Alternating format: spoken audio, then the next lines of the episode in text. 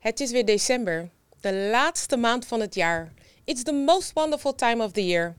Helaas geldt dit niet voor iedereen. Voor sommigen is het het ergste tijd van het jaar als het gaat om psychische klachten, stress, eenzaamheid en zelfmoordgedachten. Welkom bij Femix Oetaboe. Het onderwerp van vandaag is mentale gezondheid.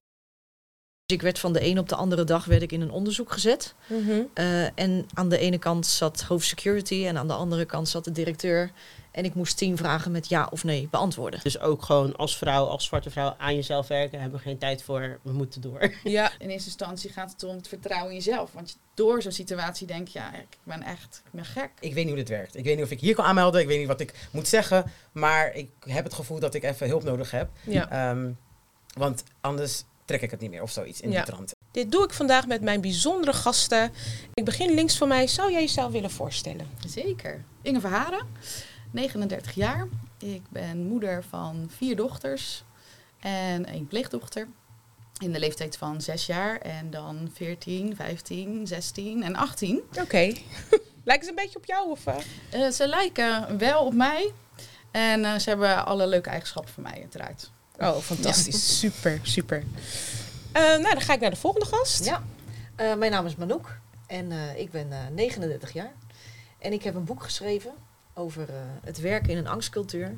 En wat het met je doet, met je gezondheid op langere termijn. Ja. Dus dat is ook de reden waarom ik hier zit. Ja. Nou, daar gaan we het vandaag uitgebreid over hebben. Welkom Anouk. Eh, Anita. Yes, Anita Bijsa, uh, sociaal ondernemer. Um, ik hou me bezig met diversiteit, inclusie en gelijkwaardigheid. Met name ook op de werkvloer. Um, en ja, um, wat wil ik verder? Moeder, dochter, partner van.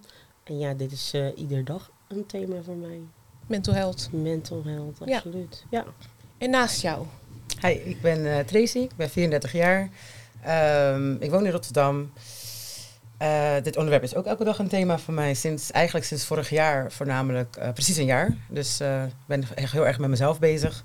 En met het thema mental health. Dus daar gaan we hier over praten. Dus ik ben blij om hier te zijn. Ja, fijn dat je er bent. Um, ik ga gelijk met jou beginnen. Okay. Want je hebt het over mental health. Nou ja, wat betekent mental health eigenlijk voor jou? Zo, even kijken. Mental health is echt, ja, het is natuurlijk je geestelijke gezondheid, zeg maar. Dat is heel erg belangrijk. Ik denk dat wij als vrouwen heel veel te maken hebben met verschillende dingen. Um, en ook bijvoorbeeld verschillende maskers. Dus mij, voor mij wat mental health is, is dat ik me goed voel voor mezelf. En dat ook al uiten naar de buitenwereld. Maar dat ik voornamelijk voor mezelf uh, zorg. En mijn, ja, en mijn geestelijke toestand, zeg maar. Oké. Okay. Dus, uh, ja, dat. ja. En Anita, wat betekent mental health voor jou?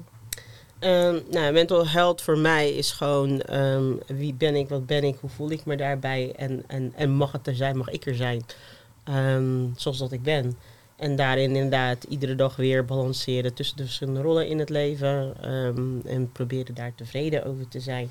En ik denk dat dat best wel een strijd is af en toe. En als ik dan met vrouwen om me heen praat, dan hoor ik dat dat iets heel veel voorkomends is. Hm. Dus uh, ja. Ja. Uh, Manouk, wat betekent ja. mental health voor jou? Uh, ja, voor mij staat het ook in verbinding met fysiek uh, je goed voelen. Als je fysiek goed voelt, dan kan je je mentaal daar ook aan optrekken en andersom. Uh, dus voor mij is het een wisselwerking vooral.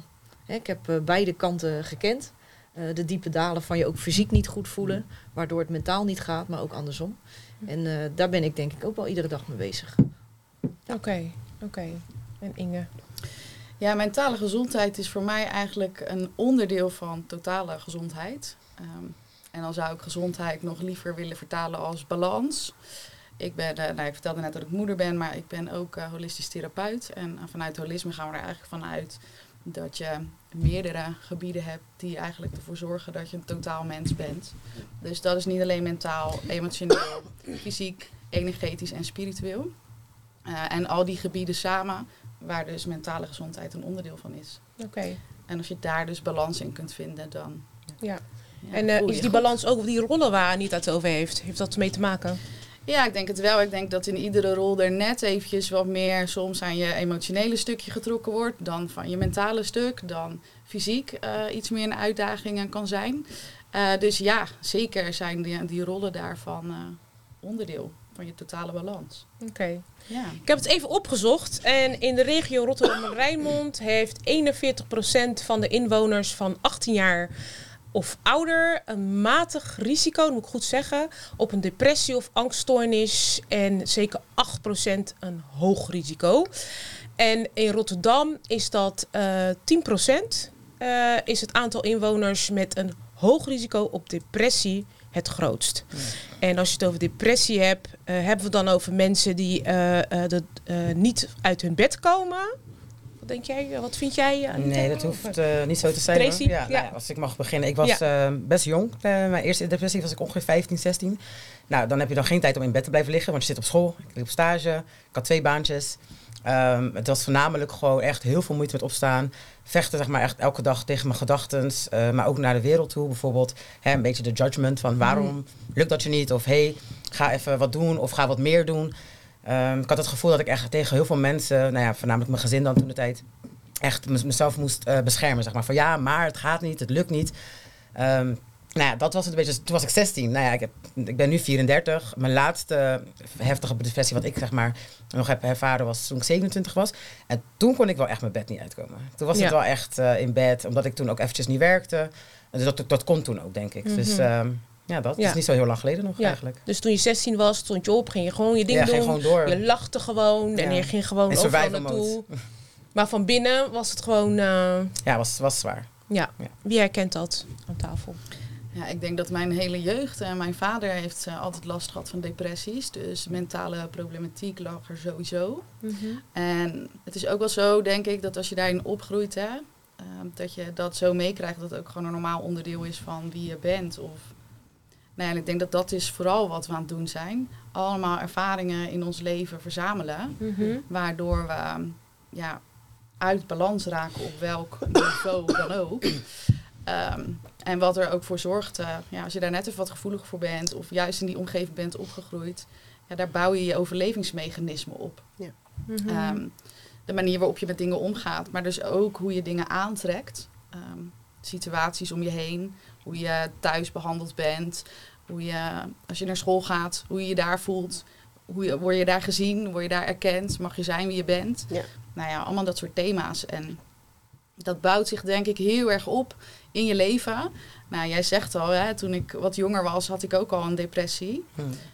En als je nooit echt helemaal in die basis gaat kijken, omdat je daar de ruimte niet voor krijgt of niet weet waar moet ik dat dan zoeken, Mhm.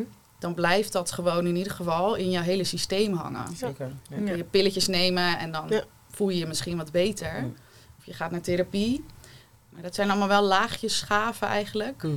Ehm, en dan zie je dat het toch in je systeem blijft hangen. En jaren later heb ik weer een depressie. Precies. En dan uit die zich net even wat anders. Maar dan zie je het bij jou niet je bed uitkomen. Is echt letterlijk fysiek gewoon. Ja, Helemaal dat, uitgaan. Ja, dat is echt fysiek. Ja. En eh, je hebt het erover als je er gevoelig voor bent. Moeten mensen daar echt gevoelig voor zijn om depressie te krijgen? Of is het gewoon, het overkomt je? ja, het is altijd moeilijk om te zeggen. Het overkomt je. Ik denk dat je het wel meemaakt dan Ja. hè, op zo'n moment. Ehm, ik denk dat, dat ja, het schijnt zo te zijn dat je wel genetisch zeg maar, dat door kunt geven. Hè? Oké. Ja. Oh, oké. Ja, daar zijn wel heel veel onderzoeken naar dat dat in, dat in je genen kan zitten. Alleen denk ik zelf, vanuit mijn beroep, dat je dat ook kunt beïnvloeden. Ja. Ehm, dat denk ik echt. Ja. Oké. Herken je dat? eh, Ik wil daar nog even een vraag Ja. stellen. Van, heb jij het idee dat je zelf ontdekte dat je patronen moest doorbreken? Ja, nou ja, goed. Ik, ik heb heel erg lang ook therapie gevolgd. Ik geloof dat ik eh, op mijn zestiende eigenlijk een soort mini-burn-out had. Dat was helemaal niet zo bekend. En Mhm. ehm, ruim anderhalf jaar geleden mijn tweede burn-out. Echte burn-out. Dus ook ehm, niet meer mijn bed uit kunnen. Helemaal niets meer. Hoe wist je En- dat het een burn-out was? Ja, dat staat ook Dat weet nergens, je, hè? nee, dat, dat weet je nu, maar als je terugkijkt, of wist je dat toen al van, hé, er gaat iets niet, ik heb een burn-out. Nou, letterlijk, het licht ging gewoon uit. En Ja. de, een aantal weken daarvoor, of maanden daarvoor, merkte ik wel. Ik ben veel meer gestrest. Ik Mhm. heb echt stress in mijn hoofd. Ik kom niet meer tot rust. Ik, ehm, ik voel me gewoon echt niet goed in mijn vel. Ehm, maar ik ging eigenlijk alleen maar harder werken. Ik werkte ook Oh, echt ja. veel te veel. Ik was eh, manager in, ehm, in een uh, gehandicaptenzorginstelling. En, eh, dus ik werkte 60 uur per week. Deed vooral heel veel voor andere mensen. Mhm. Ehm, wat minder voor mezelf. Ja. Ja, groot gezin in mijn eentje. Ehm, en in één keer ging uiteindelijk het licht uit, ja. Ja. Maar Ja. ik zie je hevig knikken. Mhm. Bij jou is het werk, was het waarschijnlijk ja, werkgerelateerd, want je vertelde het net al een beetje. Ja, ja. Ehm, ja, mentale gezondheid, hoe ging dat? Was dat geleidelijk of dacht je van, ik ga gewoon harder werken, net als wat Inge zei? Ja, je wordt er een beetje in meegezogen. Hè? Op een gegeven moment zat ik in een situatie waarbij ik eh, eigenlijk alleen maar harder wilde bewijzen wie ik was, wat ik deed. En dat het eh, gezien en erkend eh, moest worden. Waardoor je eigenlijk achteraf pas kan concluderen wat er toen aan de hand was. Ging jij toen ook harder werken? Eh, zeker wel, want eh, ja, je hebt het idee dat je toch niet iets hebt laten zien waarvan jij voelt dat het eh, nodig was. Mm. Eh, en bij mij ging het dan met name om het krijgen van een functie. Terwijl dat toen de tijd eigenlijk nog een soort van vrijwilligerswerk was. Ja. Ehm, dus ja, dan ben je wel degelijk bezig met andere facetten dan jouw eigen mentale gezondheid. Ja. En dat, dat heette bij mij achteraf gezien, je hebt een lang probleemoplossend vermogen. En toen dacht Dat ik, oké, als, Oké, ik die- lang probleemoplossend vermogen. kan, kan je dat uitleggen voor de kijkers als, als ik die term iets eerder had geweten, had Ja. ik dingen zeker eh, beter kunnen verwoorden in de tijd dat ik mensen nodig had. Ja. Want ik vroeg ook daadwerkelijk om hulp, maar ik kreeg het niet. Ja. Ehm, dus ja, een lang probleemoplossend vermogen wil eigenlijk zeggen dat je steeds harder gaat werken. Ehm, omdat je in een soort overlevingsmodus zit. Mm. En dat is eigenlijk jouw enige troef, jouw houvast, om door te gaan. Mm. Eh, dus je, gaat, je gaat eigenlijk alleen maar meer schakelen.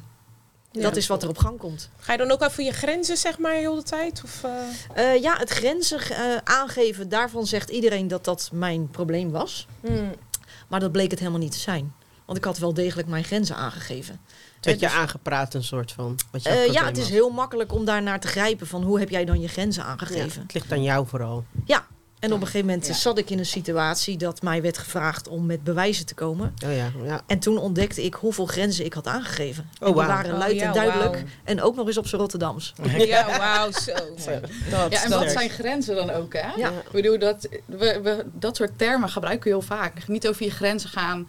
eh, luister naar je gevoel. Ja. eh, doe het vanuit je hart. ja, wat is dat? Ja, ja. Wat, niet over je grenzen gaan. Ja, wat, is dat, eigenlijk? Want als je je eigen grenzen dus helemaal nooit echt hebt leren stellen vanuit wie jij echt bent. Ja. Ja, wat zijn dan je grenzen Ja. eigenlijk waard voor jezelf? ja, en soms zeggen ze wel eens... Ja, je moet je grenzen verleggen om echt eh Ja. ervoor te gaan. Ja, En wat, is- wat is dat dan? het is allemaal waar, hè? Ja, Het is maar, allemaal waar. Het is ook super subjectief. Ja, Ja. maar Ja. wat betekent het maar voor is het positief of is het negatief? Ja. Eh, Ja. ja. dat weet je niet. Jij bent het probleem. Dat. Ja. Iedere keer conclusie is, jij bent het probleem. Jij hebt een probleem. Ja, ja of je bent, je wordt zelf geproblematiseerd. Maar, eh, want ik herken dit. Ik herken dit ook in het werk wat, wat ik doe met diversiteit, inclusie en gelijkwaardigheid. Daar zit dus een heel groot aantal mensen die burn-out krijgen. Dus ook het stukje ehm, ja, eh, emotioneel arbeid is daarin heel groot. En mensen zijn daar helemaal niet voorbereid.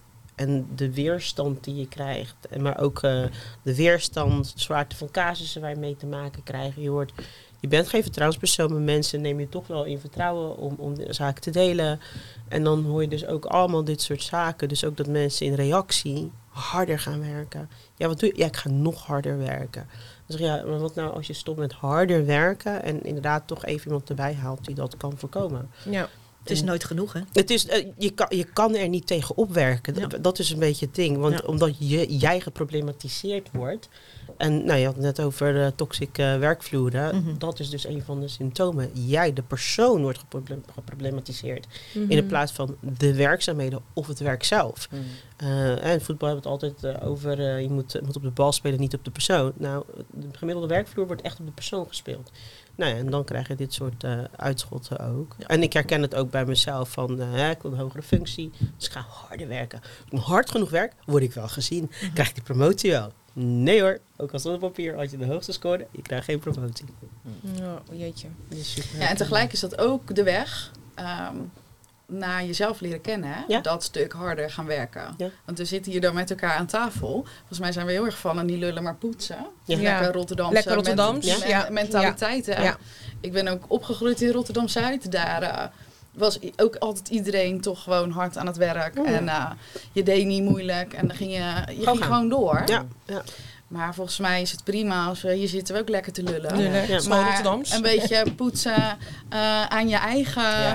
eh, systeem Ja. zou volgens mij veel wenselijker zijn. In plaats van harder te werken voor een ander. Ja. En door schade en schande word je dan wel wijzer. Ja. Maar, Maar vooral wie heeft- wijzer over jezelf. Wie heeft jou geleerd eh, dat de mentale gezondheid, om daar aan te werken, dat het heel belangrijk is? Wie heeft jou, dat jou geleerd? Want op een gegeven moment ben je een tiener, en net als bij jou, je bent een tiener. eh, wie leert jou dan dat je, hè, dat je daaraan moet gaan werken?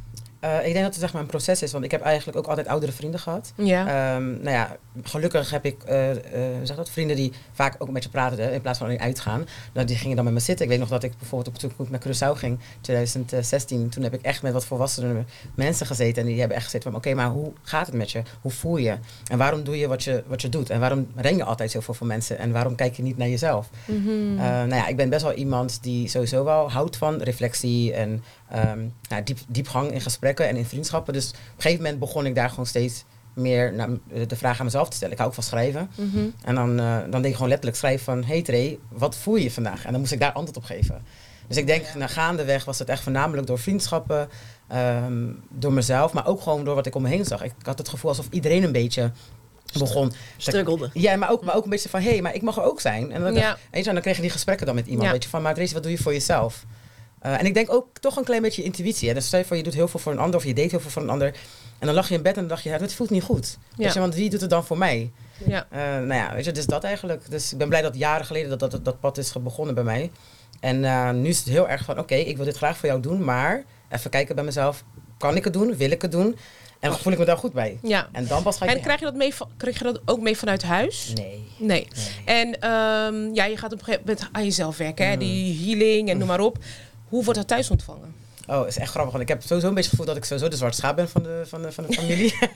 Toen is het gevoel, ik denk Wat dat licht dat... het Ja. voorbeeld ben je eigenlijk? Ja, ja, snap je? eigenlijk. Ja. Ja. Eh, nou ja, het is sowieso een beetje lastig, want ehm, ik probeer dat bijvoorbeeld mijn moeder uit te leggen. En ze, ze luistert wel, alleen ja, ze kent het niet. Dus dan is het van oké, oké, maar eh, precies wat jullie zeggen, harder werken. Dus dan zegt ze, maar als je gewoon harder werkt, dan zeg ik nee, maar ik wil rusten nu. Ik, mijn thema is ook rusten. Ik rust echt. Soms rust ik een beetje te veel, vind ik niet erg. Ja. eh, maar ik rust, nu is echt rusten, omdat ik gewoon letterlijk ehm, zo vaak over mijn grenzen ben gegaan. En lekker, lekker zet. Ik heb twee keer eh, twee banen gehad. Eentje in de nacht, eentje in de ochtend, daarna stage. En ik bleef maar doorgaan. En nu, eh, ik ben gewoon moe. Ja. Ik ben echt heel moe. En als ik dat even zo mag, gelijk even kan inhaken. Bijvoorbeeld Mhm. nu, ik werk niet. Dit is mijn eerste keer dat ik in de WW zit. Ja. Ehm, het is heel grappig, want ik ben er trots op. Omdat ik denk, ik heb 17 jaar gewerkt. Nu mag ik even een jaartje rusten. Mhm. Maar de maatschappij, die kijkt van... eh, oh, maar wat, Ja, wat doe je dan? Ja. Ik zeg, ja, ik werk nu niet. Oh, oké. En wa- wanneer ga je dan weer werken? Ja, weet ik nog niet eigenlijk. Want ik ben nu bezig met kijken wat ik wil, wat ik fijn vind. Mhm. Ehm, en ik ben gewoon moe. En niet moe, eh, waardoor ik even acht uurtjes ga slapen en ik ben weer goed. Nee, ik ben gewoon even burned out moe, zeg maar. Dus ik ben, nee, daar neem ik nu de tijd voor. Ja. Om gewoon eh, te kijken wat ik wil. En ondanks dat de maatschappij naar mij kijkt van... Oké, maar je bent 34 en eigenlijk hoor je... Hè, je hoort nu dit te doen, je hoort nu dat te doen. Ja. En ik denk, nee, ik hoor helemaal niks. Al Ja. ga ik, al doe ik het Ja. andersom. Al ga ik pas later bijvoorbeeld een huis kopen om mijn 70 Ja, dan gebeurt dat dan maar. Ja. Ja. Herkenbaar. En dat is inderdaad hoe, de, hoe je denkt ook dat de maatschappij denkt. Hè? Ja. Want we vullen continu voor elkaar in, toch? Ja. Ja, ik Ja. hoor het ook eigenlijk. hè. Ik heb Ja. ik bijvoorbeeld, kijk, soms denk ik inderdaad van... Oké, denken ze zo omdat ik zo denk? Juist, Eh, maar ja. het is ook voornamelijk vanuit mijn referentiekader. Kijk, gelukkig ga ik nu met mensen om die hebben. Neem je tijd, doe rustig aan. Maar ik merk als ik mezelf moet voorstellen aan iemand, hè, of, of, of ergens bijvoorbeeld, dan is het van, oh, wat doe je dan?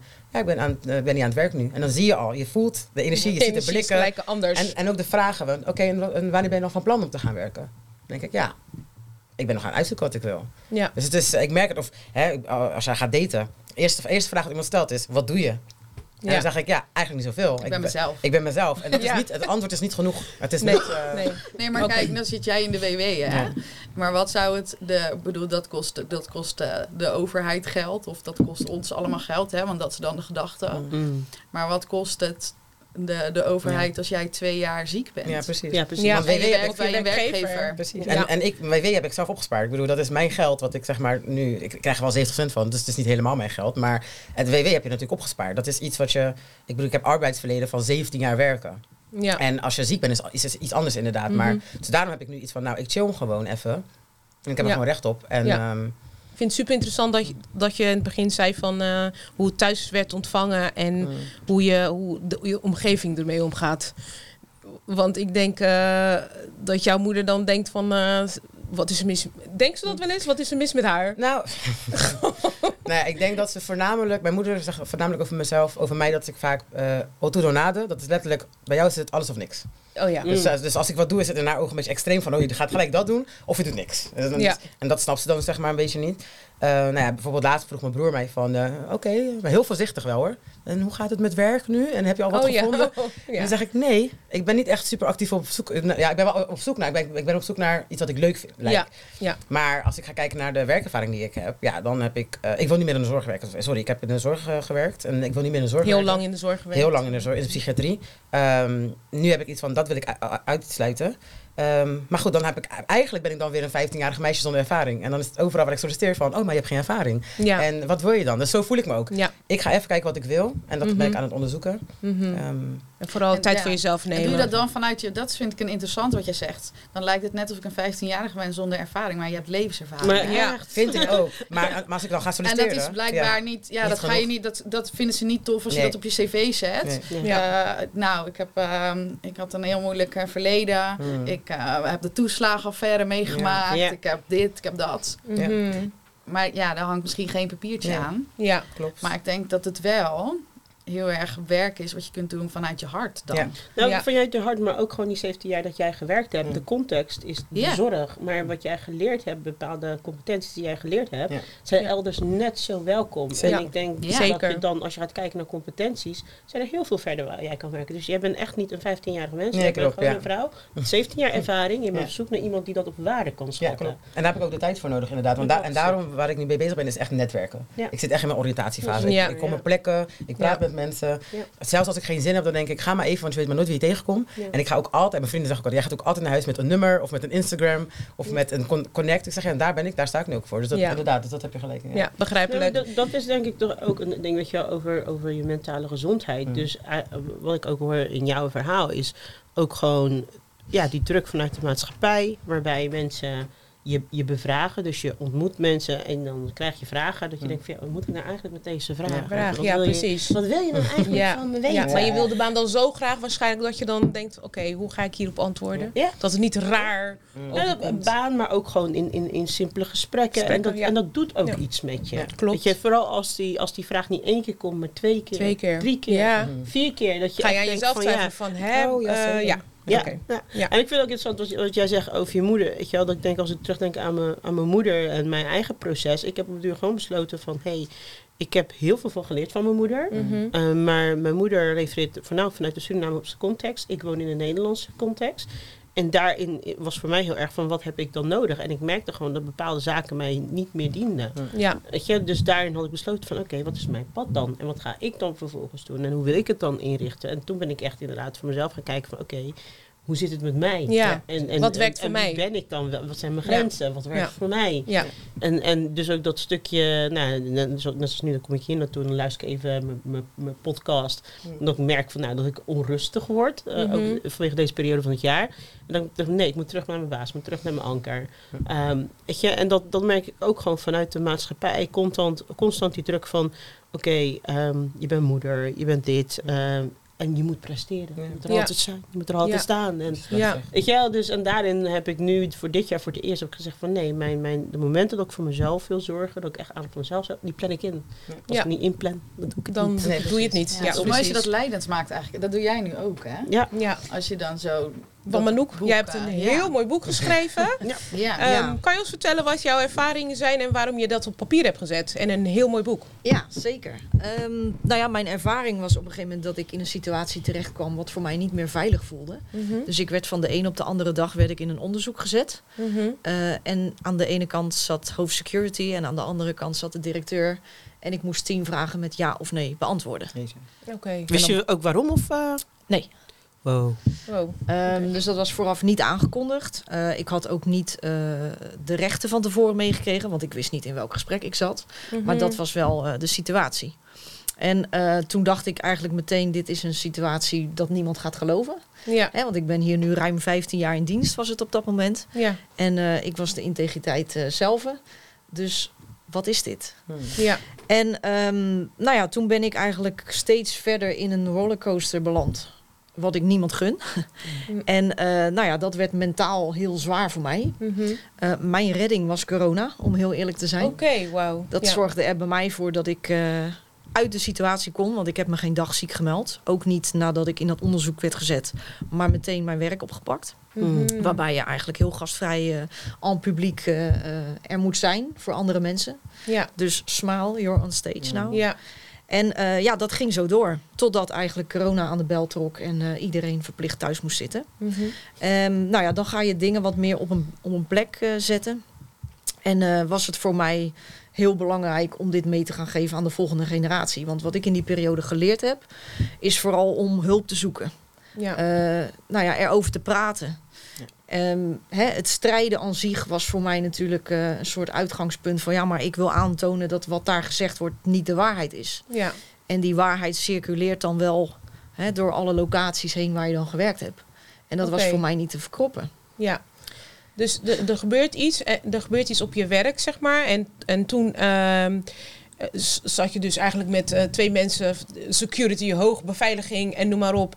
En jij moest direct antwoord geven. En op dat moment wist jij dat je bepaalde rechten had? Of eh, wist je dat niet? Of, Nee, ik ben eigenlijk heel erg gaan stilstaan bij de vragen die kwamen. ja? Ehm, dus voor mij Maar als was... zoiets niet van tevoren gepland is of aangegeven is... en Nee. dan zit je daar... Ja, je wat zit gaat er daar. door je heen?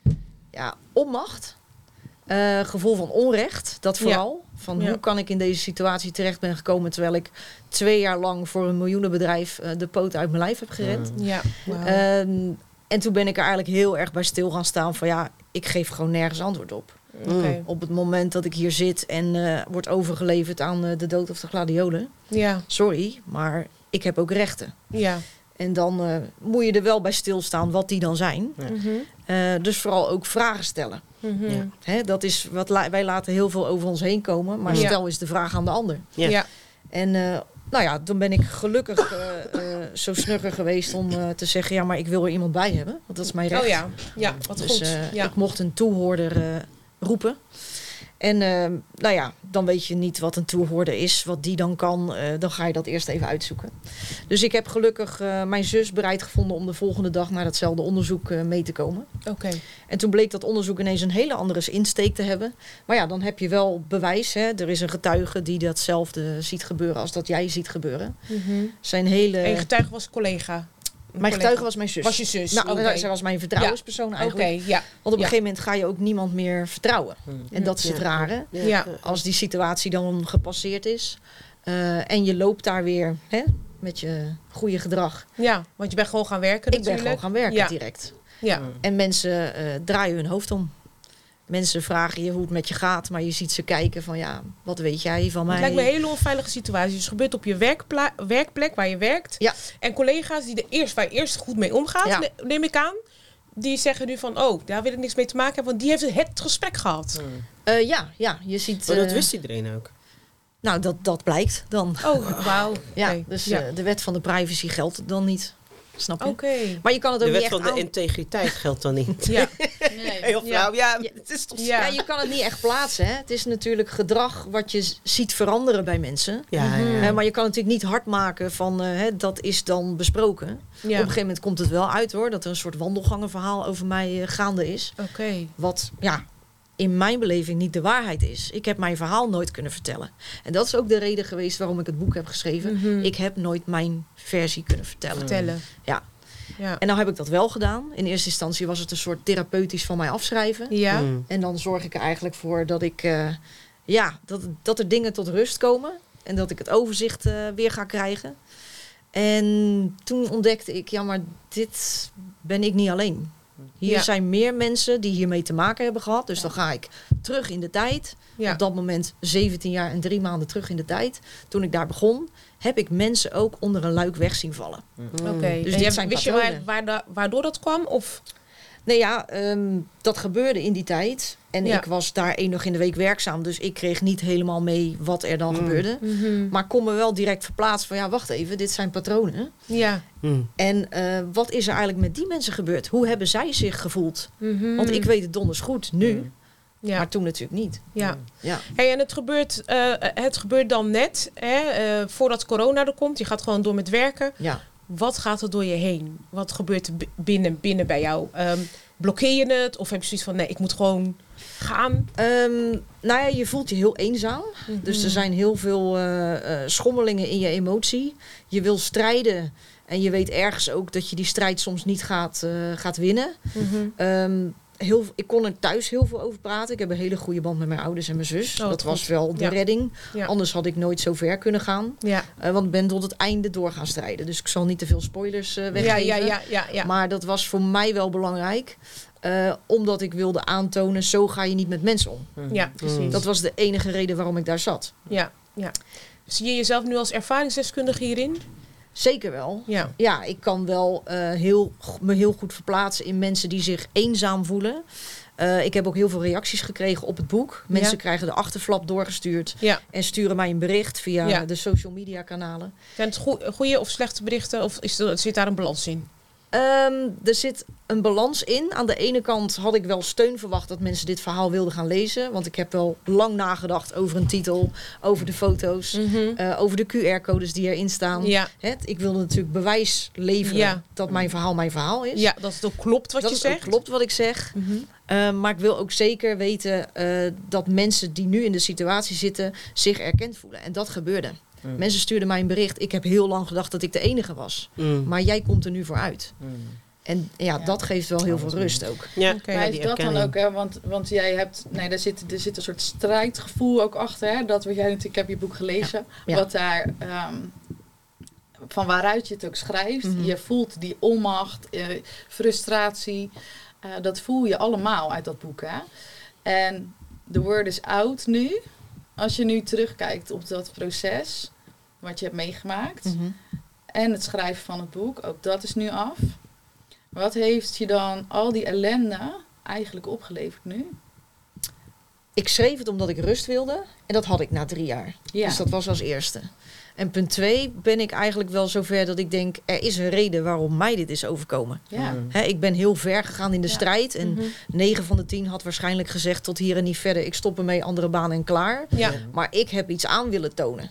Ja. En ik denk dat dat ook de reden is waarom mij dit dan is gebeurd, waarmee ik verder kan. Dus ik kan eh, een soort spiegel zijn voor mensen die in zo'nzelfde situatie zitten. Mhm. En het, die het daardoor kunnen bespreken. En als je je eigen situatie niet durft te bespreken, pak mijn boek er dan bij. Ja. En gooi die in de kantine neer. Ja, En praat erover. ja. Dat, En wat heeft het gedaan met jouw vertrouwen? Want je, hebt, je zei je hebt een goede band met de mensen het thuis. Ja. Ehm, heeft dat wat gedaan met de relatie? Ehm, nou, thuis kom je tot hele diepe gesprekken. Omdat, Mhm. hè, dan heb je Mhm. ook de therapiesessies. Dat zijn wel de mensen die jij vertrouwt, zeg maar. Zeker, ja. ja. Ja. Ja. dan ga je heel ver in patronen. Hè, van eh, waarom eh, handel ik zoals ik handel? Ja. Of waarom voel ik me zoals ik me voel? Mhm. En wat zit daar van mijn moeders kant en van mijn vaders kant? En dat gaat natuurlijk heel ver terug. Ja, Maar daardoor ga je dingen ook beter begrijpen. oké. Ja, Ja. ja. En het vertrouwen in mensen, eh, dat is natuurlijk 0,0 geweest. Ja, In de tijd dat je achter je moet kijken om te zien wie er een mes in je rug steekt, is ja. natuurlijk heel heftig. Ja, Omdat zeker. ik zeker mensen blind vertrouwde. Ja, Want waarom zou je mensen beloftes doen als je ze niet na kan Ja, komen? precies. ja ik begrijp precies. het niet. Ja, precies. Ja. Ja. daar is volgens mij nog een hele slag te slaan. Maar als ik dit zo hoor ook, weet je, en ons verhaal hier aan tafel, dan denk ik, maar je kwam uit bij jezelf. Je Hmm. staat ook op die voorpagina, hè? Je, kwam, Ja, je komt uiteindelijk uit bij jezelf. Dus Ja, hoeveel ellende, wat voor burn-out, depressie, angststoornis, alles wat je meemaakt in je leven, Mm. als je dat nou kunt zien als een spiegel, Mhm. die Ja. uiteindelijk gewoon jou zoveel informatie kan geven over jouzelf, Ja. waardoor je echt je eigen pad kan volgen. Ja. Onafhankelijk Ja, van, van die hele dikke laag patronen, overtuigingen, eh, Systemen. systemen. En want ja, dit geldt niet alleen voor mensen. Want in eerste instantie gaat het om het vertrouwen in jezelf. Want je- door zo'n situatie denk je, ja, ik ben echt ik ben gek. Weet je wel, ja het ligt precies. aan mij. Ja, Oh, ja. Ja. Dat krijg je ook terug. terug. Ja, het ligt altijd aan jou. Ja, en ik heb Ja. echt wel gemerkt dat op het moment dat je zo bezig bent met de mening van anderen en je Hm. je daarnaar gaat gedragen, dus harder gaat werken, Ja. Continu bezig bent met de meningen van anderen, hoe je eruit ziet, Mm. Ja. wat je aantrekt, Mm. welke woorden er uit je mond komen hè, soms. Ja. Ja. Ja, dan, dan ben je niet bezig met wie je in wie, werkelijkheid wie, je, bent. be- wie je bent, ja. Ik Ja. heb eh, ergens gelezen dat de trauma's eh, je, je sterker maken. Ik ben Ja. het daar eigenlijk niet zo heel erg mee eens. Want eh, mijn trauma's waren eh, ontzettend traumatisch. Mm. Dat klopt. Traumatisch, eh, slechte gedachten, slapeloze nachten. Dat hebben mijn trauma's mij bezorgd. Dus als je zegt van ja, trauma's maken je sterker. ik weet nog een tijd dat ik eh, mezelf ergens uit moet, heb moeten trekken. eh, uit het dal. Mm. Eh, terwijl mijn trauma's alleen maar zorgden voor... eh, je lacht het, Tracy. Wat Die vind jij eh, dat van eh, Ehm, dat ik dit zeg? Nee, ja, ik, weet, ik, ik, moet, ik moet lachen, omdat eh, toevallig, het is bijna 2024. En Ja. toen zei een vriendin van mij, zei als grap, van nou ja, weet je, ze zeggen, eh, God geeft eh, het meeste aan zijn krachtigste strijders.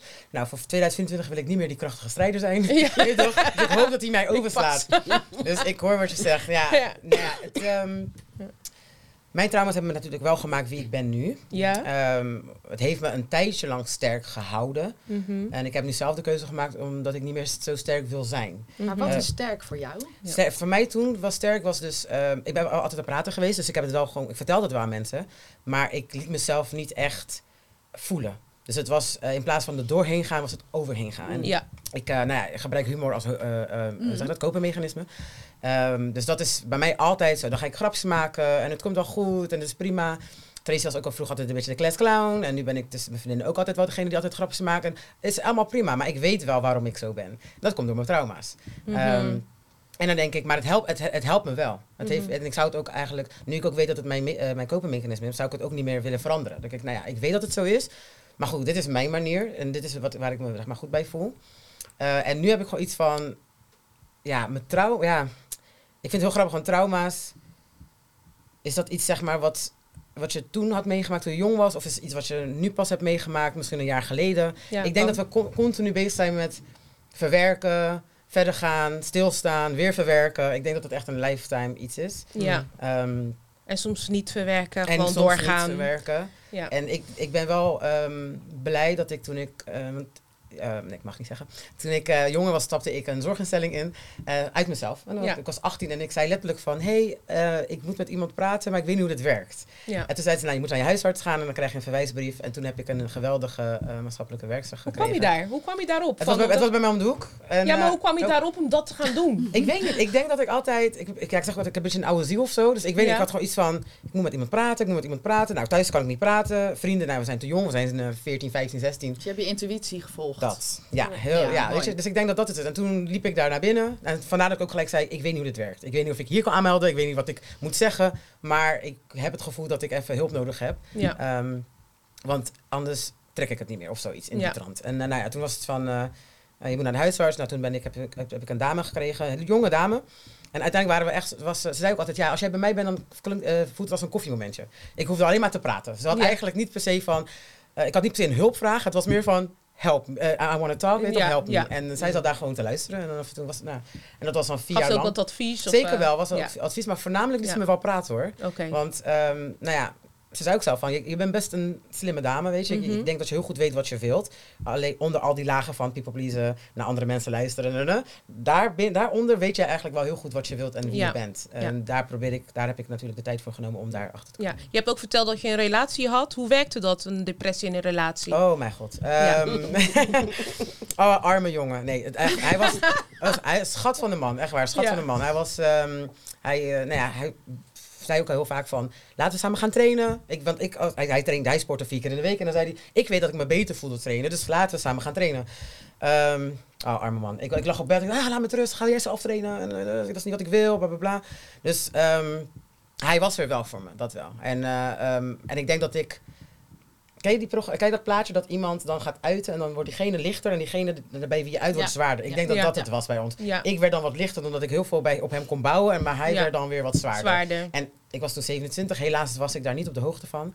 Dus ik heb jaren later heb ik nog met hem gesproken en mijn excuus aangeboden van hey, jij hebt echt veel voor me gedaan en sorry dat ik alleen maar heb gedumpt bij jou Ja. en jij kon niet uit Ja. bij mij. Was hij jouw vertrouwensbasis Ja, op dat zeker moment? wel. Echt. Ja, En gelukkig ook wel vrienden hoor en zo, Ja. maar hij, omdat hij natuurlijk met mij, wij woonden samen, dus Mhm. eh, hij zag de Tracy van ochtend tot avond.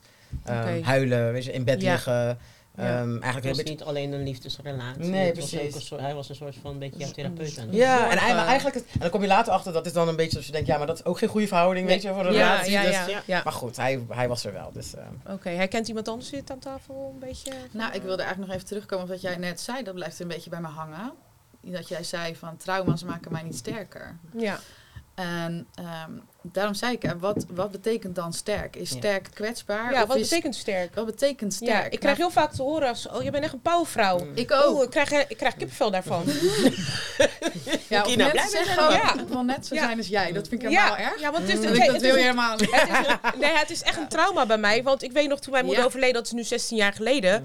Toen eh, zeiden heel veel mensen tegen mij van... Oh, ja, heel erg voor je. Maar jij bent heel sterk. ja. Dat komt Ja. wel goed bij jou. En het is super lief bedoeld, hè? Ja. Maar waar het eigenlijk over gaat, is dat je je kwetsbaar, we noemen kwetsbaar opstellen. Dat klinkt dat het een beetje als, oeh, dat klinkt een beetje spannend, Ja. toch? Een beetje als kwetsbaar opstellen is zwak. Zwak. nou, zo ja. wordt dat een beetje weggezet. Alleen sterk zijn is wat mij betreft jezelf zijn. Ja. Ja. Ja. En dat dat sterk overkomt, dat Mhm. is zo. Mm. Ja. En dat is een goed teken, denk ik. Ja. Want dan ben je gewoon heel dicht bij jezelf. Ja. Hm. En dus ik zie het ook wel als een compliment hoor, als mensen dat tegen mij zeggen. En dan, als je kijkt naar maken trauma's je dan sterk. Weet je, iedereen is een beetje fucked up, hè? Ja, iedereen. Ja, Ja, niemand is 100%, hè? Nee, ik zie Niemand. heel veel mensen in mijn elk huis is een praktijk. kruis, Ja. inderdaad. Ehm, ja. Iedereen is fucked up. Mm. Waarom? Ja, je maakt je hele leven van alles mee. Ja. En we, zijn, we leven bijna in 2024. Als Ja. we ervan uitgaan dat, dat we begonnen zijn met de mensheid in het jaar nul. Mm. Dan betekent dat ook dat we dadelijk 2024 jaar aan generationeel trauma hebben opgebouwd. Ja. Ja. Wauw. Ehm, dus dat geven we ook allemaal door. Ja. Dus stel je even voor dat hoeveel vrouwen er voor jou geboren zijn in jouw vrouwenlijn. En je geeft dat allemaal door. ja. Het is niet zo raar dat we dus nu superveel van deze problematiek ervaren. Ja. Mhm. En dat En anders willen doen. Dat er ook steeds meer vrouwen zijn, of mensen zijn, ook heel veel mannen hoor, die ergens gaat die intuïtie spreken. Mm. Ik ga nu voor mezelf kiezen. Ja. Ja. En dan Ja. moet je dus breken met dat hele verleden. Ja, volgens mij is dat super sterk. Dus ja, trauma, of dat nou dat is wat je in je eigen leven meemaakt. ehm, of dat het is wat je in de levens voor jou, of de generaties voor jou, wat je allemaal meedraagt, ehm, te doorbreken hebt. Volgens mij is dat super sterk. Mm. Ja. Als je maar dus daar de krachtigste elementen uithaalt. Ja. En die, Ja. die zijn volgens mij verbonden met jouw missie hier. Ja. Ik heb een vraag voor jou. Even voor Anita. Anita, hou deze vast. Kwetsbaarheid is zwakte. Wil ik voor jou straks even horen wat, je- wat jij daarvan Ja. vindt. Ehm, is het mental health, een, depressie of angststoornis, is dat erger bij mannen als bij vrouwen? Ehm, ik denk eh, niet dat het erger is bij mannen of bij vrouwen. Mhm. Ik denk dat we allemaal mensen zijn. Mhm. Ik geloof ook niet dat eh, je ziel een mannelijk of een vrouwelijk ding is. Dus als je echt kijkt naar je basis, nee. Ja, je, hebt een, je bent geboren als man of als vrouw. Ik denk niet dat het uitmaakt. Ik denk Nee. dat het erover gaat, hoe gaan we ermee om? Ja. En ja, ga je er dan meer mannelijk of meer vrouwrouwelijk mee om? Ehm, wat heb je meegekregen vanuit je jeugd? Hoe ben je Mhm. opgegroeid? Ja, in klopt. welke Omgeving. werkomgeving? Ja. Ja. Ehm, volgens mij is de buitenwereld is dat veel meer van invloed eh, op hoe je je gedraagt. En, en, en of als je zoiets overkomt, weet je wel. Ja. En hoe we ermee omgaan. En Mannen gaan er anders mee om, denk ik, als vrouwen. Denk je dat? Of... Nou, kijk, wat, wat Ik ook niet. interessant Ik zie, hierin daar is, niet is... ik zie eh, daar niet een verschil in in mijn Nee? praktijk. Nee. Ja, maar ook, ook, bijvoorbeeld als je denkt aan non-binaire mensen daarin. Ja. Dan zie je, je bent als mens, heb je, Exact. ja, ga je door het leven, bewandel je paden, kom je zaken tegen. Ja. Hoe deel je daarmee? Ja. Die, die, ga je er überhaupt mee, mee dealen? Of zeg je, nou, weet je, ehm Ja. het Wegschuiven. Je kan tapijt en wegschuiven. schuift eronder. Ja. Je kan alles wegschuiven. Het Ja. komt gewoon Het weer komt in je terug. geest terug. Ja, Maar als ik dan bijvoorbeeld even kort de, naar mijn vrienden, mijn mannelijke vrienden luister. En die tegenwoordig komen er mannen bij elkaar, mannencirkels. Ik vind dat geweldig. Ja. En dan denk ik, mag ik, mag ik water brengen? Mag ik filmen? Mag ik erbij zijn? Like, ik vind het echt geweldig. En dan, dan ik denk niet dat, ik denk dat we allemaal wel hetzelfde zijn inderdaad. Vooral hè, vanuit ons ziel. Maar de mannen eh, kampen ook weer met andere, met een, een andere thema, zeg maar, van ehm, misschien een bepaalde soort van pressure. Zeg maar Weet je- andere laagjes om zich heen Ja. dan vrouwen. Ja. Ja, ja klopt. Ja, een beetje in de zin van, weet je dan, eh, hè, als je gaat kijken dan misschien naar een man die altijd heeft geleerd om de provider te zijn. Mhm. En ehm, da- da- ik denk dat de zwaarte bij hun veel zwaarder is van... oké, en wat doe jij en hoe zorg jij ervoor dat iedereen onder jouw dakje eh, verzorgd wordt? Ik denk dat dat bij mannen heel zwaar is. Want als hun dan het gevoel hebben dat ze dat niet kunnen doen... dan voelen ze zich heel erg gefaald. Ja. En ik merk dat ook heel Ja. erg om bij mijn vrienden van... ja, maar ik... Kijk bijvoorbeeld dat ik nu even... eh, eh, aan het chillen ben in de WW. Ik bedoel, Mhm. mijn, vrienden, mijn mannelijke vrienden hebben iets van... dat kan ik, dat zou ik nooit kunnen doen. Ja, Ik, moet, ik moet Ja. providen. Ik heb Ja. een gezin. Ik heb, of ik kijk niet alleen mijn gezin, ik kijk naar mijn moeder. Mijn moeder heeft zoveel jaren gestreden. Het is mijn verantwoordelijkheid om ervoor te zorgen dat zij nu een lichter leven heeft. Dat soort gesprekken heb ik dan met vrienden. En dan denk ik, oh jeetje, jij hebt niet, helemaal niet het idee dat ze kan rusten. Mhm. En dan, heb jij, dan zegt, hij ook van helemaal nee, dat kan gewoon niet. Dat is, al zou ik het willen. ja. ehm, is gewoon ik- nat dan. ik, en ik denk dat Mm. het nog steeds wel eh, problemen zijn. Iedereen heeft problemen, maar dat het misschien een andere zijtakje heeft bij mannen. Het, is, Maar- het heeft ook heel erg te maken met onze maatschappij. Hè? Mm. Eh, de- het pa- patriarchisch systeem in onze maatschappijen die ons allemaal beïnvloedt op een manier. Mm. ja. Dus ook hoe we, hoe we met uitdagingen uitgaan in het leven, hoe, hoe we in contact staan, wel of niet met elkaar. Dat beïnvloedt zo erg. En Ja. dat zie ik steeds meer en meer. En, en ook dat grotere plaatje van de invloed daarvan. We hebben het er eigenlijk nooit over. Ja. Maar als je gaat kijken naar, naar uitdagingen ook die we hebben in de maatschappij gewoon. Dat je ziet van dat die invloed daarvan is zo bizar groot. Gewoon simpelweg ons denken alleen al. Ja. Dat dat zo beïnvloed is, nou, hoe we zaken inrichten, de, de gezondheidszorg, hoe dat is ingericht, de medicaties die er wel of niet Ja, zijn. maar je zegt het al, hè, het denken. Ja. Weet je dat denken is het gebeurt in je hoofd en dat doet eigenlijk maar 10% mee aan je totale beleving van Ja. je leven. Ja, ja, Ja. ja. En maar we maken het dus mega Oh. belangrijk. Ja. Dus we focussen Ja. ons heel erg op mentale gezondheid. Mentale gezondheid. maar ja. er, zit, er is nog Dus zoveel Het meer. is veel meer. Ja. Je lichaam is echt een stuk groter is dan alleen je ook een stukje opvoeding, denk ik. Want ik Ja. weet bijvoorbeeld, als je naar een psycholoog ging of naar eh, eh, therapie zocht, eh, dan werd er ook soms gelijk gezegd, eh, hè, mijn opvoeding, eh, oh ja, die is gek. Ja, ja, Die is zeker. niet goed. Dat heb ik ook even vaak gehoord vroeger. Ja, oh, die, die, eh, Ja. oh ja, daar gaat er niet goed mee. Mm. Daar zit al een wijze taboe op Ja. vanuit. Ja. eh, vanuit Ja, eh, wat is dat? Ja, wat, wat is dat? Ehm, ik denk dat dat eh, generaties is, hè, van, van iets, iets nieuws. En dus ook een, ja, een soort van heel vreemd beeld wat er ontstaat is wanneer je aan jezelf werkt aan zich. Hè? Ja. Eh, dus ook gewoon als vrouw, als zwarte vrouw aan jezelf werken, hebben we geen tijd voor, we moeten door. Ja, Weet je, we zijn met Ja, hustle, hosselaar Ja. to the max. ja. Moeten door, hebben we geen tijd voor. Eh, hè? eh, hoe noemde jij dat nou? Wat was het? Lang probleemoplossend vermogen. Lang Ja. probleemoplossend Probleemoplossend vermogen. Ik denk dat al, dus ook eh, juist bij, bij, bij zwarte vrouwen, denk, die, die doen niet anders. Nee. Eh, eh, want ze zeggen wel eens, ja, bij, in de zwarte cultuur komt burn-out niet voor. Ja, is dat zo? Is dat, is dat nou echt zo? Ja. Of inderdaad zijn mensen alleen maar continu problemen aan het oplossen? En, Ja. en is die Ja. space er gewoon heel nergens? Of bijvoorbeeld Rotterdam-Zuid, kan ik me voorstellen, laag sociaal-economische positie. Je bent gewoon aan het overleven. Leven. Eh, eh, welke uitdagingen hebben we vandaag? Die, de uitdaging van morgen? Eh, dat zien we morgen wel. Ja. Als we vandaag maar doorkomen, we weten morgen is de brood op de plank. Ja. Gewoon dat soort hele basale zaken, dat is waar we mee bezig zijn. En ik denk daarin dus ook, ehm, weet je, gewoon qua systeem hoe we in- ingericht zijn, ook met hetgeen wat jij net aangeeft, het is zo belangrijk dat we nadenken van, wat zijn we aan het doen? Wat is, Mhm. wat is onze achtergrond? Waar, waar komen we vandaan? Dus ook wat jij zegt van ja, het denken, dat stukje denken, dat is ook vanuit hetzelfde patriarchisch systeem.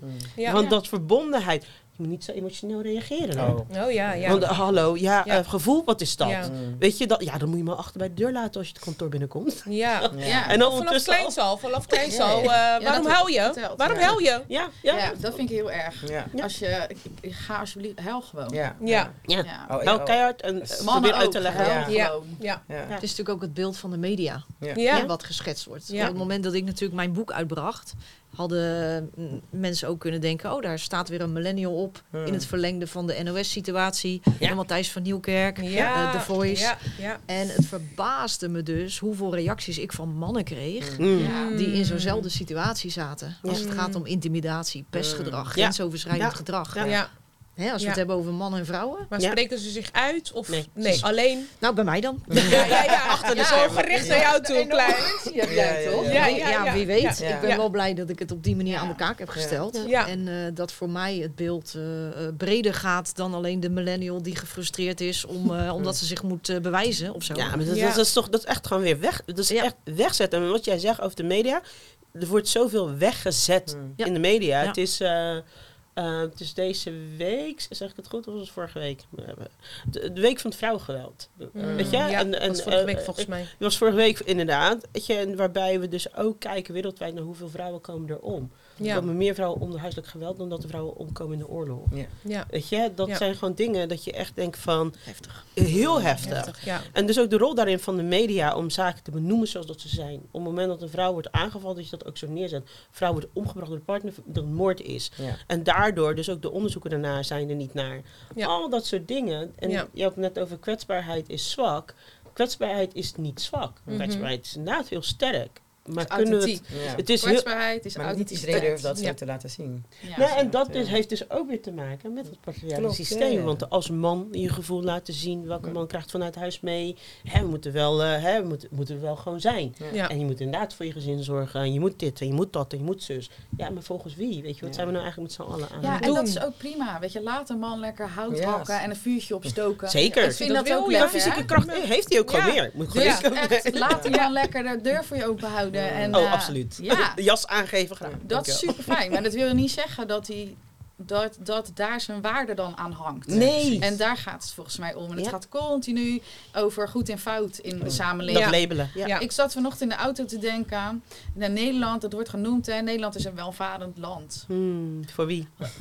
En dan denk ik, maar wat is welvaart dan? Wat is welvaart, ja. Want eh, wat is armoede, wat is welvaart? Ik vind welvaart, dat hangt dan nu aan, aan geld Aan vast. geld. Ja. En aan Ja. macht en weet ik veel wat allemaal.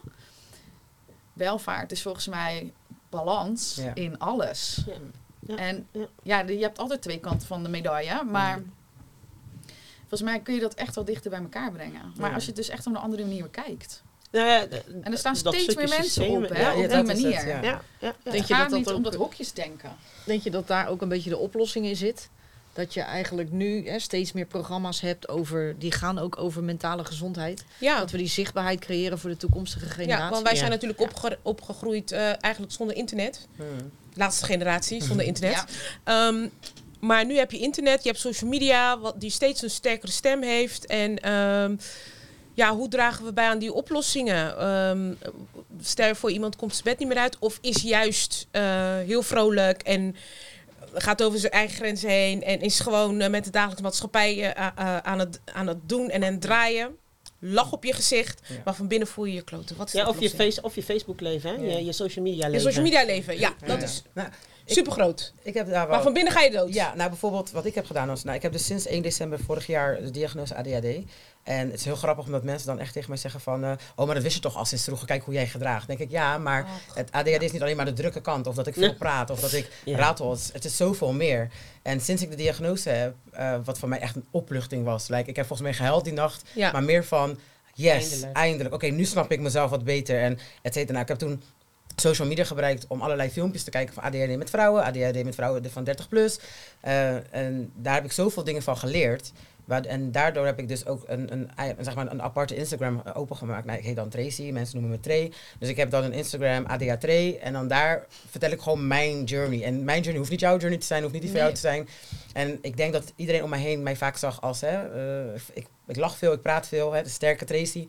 Maar daar laat ik ook echt wel zien van, hé, hey, weet je, ehm, ja, ik ben heel druk en ik ben heel dit en ik kan niet stilzitten en het is gezellig en ik ben spontaan en ik ben impulsief. En door mij hebben jullie soms af en toe een, een, een gekke avond omdat ik ineens besluit van, kom, gaan dit doen. Maar ik heb ook de, de momenten dat ik in bed lig en dan, dat ik gewoon letterlijk verlamd voel omdat ik dan zoveel dingen denk om te doen. Mhm. Maar dan ben ik ineens acht uur verder en lig ik nog steeds op bed en dan loop ik te huilen omdat ik denk, ik heb gewoon niks gedaan. Ja, En dan ben ik overwhelmed en dan ben ik helemaal Ja. moe en dan eh, ben ik helemaal... En dat, dat, dat is moeilijk uit te leggen. ja, En dat is vooral moeilijk uit te leggen in mijn cultuur. ja. Dat is heel erg moeilijk uit te leggen. En dan, ik heb bijvoorbeeld ook de vraag een jaar geleden gekregen van een vriendin die zei... Ja, oké, maar Tracy, nu heb je die label ADHD. En dan, wat verandert er? Ik zeg, er verandert heel veel. Mhm. Want ik heb nu meer compassie voor mezelf. Oké, ja. ik vind, ik ben liever naar mezelf toe. Mooi. Ik ehm, snap nu waarom ik dingen doe dat ik, dat ik doe. En ik snap ook dat ik niet de enige ben dat, die dat doet. Mhm. Want het is zeg maar vooral hè, vanuit mijn onze cultuur. Ik kwam, ehm, ik verloor altijd mijn sleutels. Ik heb zoveel geld uitgegeven aan eh, pinpassen die ik ben verloren, eh, sleutels. eh, Ja. ik, ik ben zelfs, ehm, ik heb eigenlijk zelfs mijn scooter cadeau gegeven, want ik heb de sleutel erin gelaten. En iemand, toen ik terugkwam, had iemand het meegenomen. Dus ik heb zoveel dingen meegemaakt in mijn leven waarvan ik dacht, weet je, het, het komt niet omdat ik dom ben. Of het komt niet omdat Nee. ik ehm, zo chaotisch ben. Er is een reden waarom ik zeg maar zo ben. Mhm. En of nou de wereld gelooft in labels of niet, want dat krijg ik Ja. ook hoor. Mhm. Ja, maar Tracy, ik geloof niet in labels. Prima, dat is voor jou. Voor Ja. mij is het heel fijn Ja. dat ik even voor mezelf deze label kan hebben. Ehm, waar het ook van- vandaan komt. En waarom ik me heb ge- gedragen toen ik jong was. ehm, en waar ik me nu gedraag. Nu natuurlijk ben ik ouder en kan Mhm. ik natuurlijk, hè, ik bedoel, die emotie reguleren was vroeger heel moeilijk voor mij. Mhm. Nu ben ik ouder en nu kan ik nadenken van oké, Ehm, Inge zegt wat tegen mij, vind ik niet fijn. Maar ik ga het even 10 seconden, je toch? En dan Even ga ik verwerken. en verwerken en later ga ik even met haar erover praten. Ja, toen ik 16, 17 was, eh, Ging kwam het gelijk eruit. was het Ja. een bom. Gelijk, Dus pap, voor jou pap, was de oplossing om te kijken van... hé, hey, ehm, eh, hè, therapie in te gaan... Ja. en even te kijken van oké, laten testen. Ja. Eh, want je merkte al van, hé, hey, er is een en ander aan de hand. Ja. Ehm, eh, als je het hebt over oplossingen, hè, richt- eh, oplossingsgericht. Ja. eh, mensen die nu een beetje kijken, wat, wat zou je als tip meegeven? Van, hé, ik merk gewoon dat er iets aan de hand is. eh, ik kom soms mijn bed niet uit, maar ik ben wel de vrolijke zelf. Ik ga gewoon aan het werk en noem maar op. Wat zijn nou de oplossingen die je, mensen kan geven als het gaat om mentale gezondheid? Waar moet je nou op letten? Ja, ik denk dat die heel breed is, maar als ik het echt zo klein mogelijk zou Ja. mogen maken, dat is ook iets wat ik nog steeds elke dag mezelf afvraag. Als ik ergens tegenaan loop of me, of me ongemakkelijk voel in mijn lichaam of weet ik veel wat, want je bent nooit klaar. Ja. Mm. Dan stel ik mezelf de vraag, wat voel ik? Dan neem ik een paar minuten, wat voel ik? Waar voel ik dat in mijn lichaam? Dan maak ik met die plek contact. Wat wil mij dit vertellen? Nou, dan komt er iets omhoog. Ja. Een of ander dingetje waar je nooit over hebt nagedacht. Ja. Oké. En wat, wat, is, wat is hier de bedoeling van? Wat Ja. moet ik hier dus mee doen? Oké. En dan houd ik het vast of laat ik het los? Ja. Want wat we eigenlijk doen is we houden al ons, ons trauma, ellende en weet ik veel wat niet allemaal vast. Omdat wie dan ook, we hebben in ieder geval geleerd dat dat bij ons hoort. Ja. Maar het is zo lekker, Ja, uit eigen om even ervaring, zelf, ja, om die jas uit te trekken. Ja, ja. En dan is te bekijken, waar Ja. is hij nou eigenlijk van gemaakt? En ga ik het houden of doe ik dit weg? ja. Mooi Inge. Oplossing. Ja, blijf erover praten. Hoe moeilijk het ook is. Hoe eenzaam je ook voelt. Ehm, je denkt dat je alleen bent, maar je bent niet alleen. Ja. Mm. Je En bent niet de is- enige die het meemaakt eigenlijk. Je bent niet de enige die Tuurlijk. dat meemaakt. Nee, ja. klopt. Soms de- denken mensen dat in hun hoofd. Oplossing. Ja, ik zou toch heel praktisch bel met je huisarts. Ga gewoon even in, In gesprek. En kijk dan wat daaruit naar voren komt. Ik vind het heel mooi wat jij zegt. Hè, van ga in je lichaam voelen. Ik ken te veel mensen die helemaal niet kunnen voelen. Nee, maar dan ben je al, dan ben je al eh, ja, dan gaat het al, eh, Moet je niet kunnen voelen. dan dus moet je zeker naar je huisarts. Hoe doe je dat? Maar je huisarts gaat ook aan jou vragen, Ja. wat denk je dan? Ja. Ja, nee, dat klopt. en als je dan klopt. wat voelt, ja, nou, ik slaap zo slecht, dan krijg je een slaappilletje. Mm. Ja. ja, En dat kan natuurlijk wel even allemaal helpen. Maar Ja. ik, ik hoop echt dat die hele gezondheidszorg, Ja. Dat je die eigenlijk kan omturnen tot balanszorg. En dat Mhm. alles wat daaronder Zeker. valt. Ja. Ik wil een ziekenhuis in kunnen lopen. En dan wil ik emotionele hulp kunnen Precies. krijgen, spirituele hulp kunnen krijgen. Dan wil ik mentaal, fysiek Ja. en energetisch gewoon Ja. op orde komen. komen. Ja.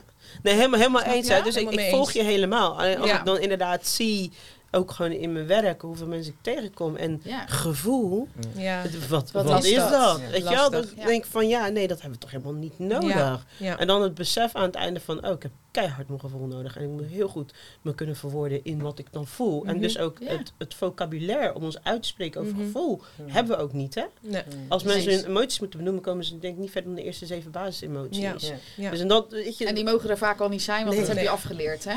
klopt. Dat. Nou, dames, Ja. eh, we zijn bijna aan het einde gekomen van eh, eh, onze, de derde editie alweer van Femex Ou Taboe. Ehm, ik wil jullie hartelijk bedanken voor jullie eh, inzicht en ehm, wat jullie allemaal vandaag hier op tafel hebben neergezet. Het lijkt mij niet makkelijk om even te praten over je gevoelens. Ehm, we zijn er eh, eind december zijn we er. We zijn er in januari weer. We gaan gewoon heel het jaar door. Hartstikke bedankt voor het kijken iedereen. En eh, mocht je nog vragen hebben hierover, over mental health, eh, vooral Manouk hè, met, met haar boek van ambassadeur naar fraudeur. ehm, dan kan je een mailtje sturen naar Open Rotterdam. Want dan komt hij ook bij ons terecht. Ontzettend bedankt voor het kijken en voor het luisteren. En als jij zelf een topic hebt en je zegt van nou, dat vind ik wel leuk om over te praten, laat het ons weten. We staan hier absoluut voor open. Ehm, en tot de volgende keer.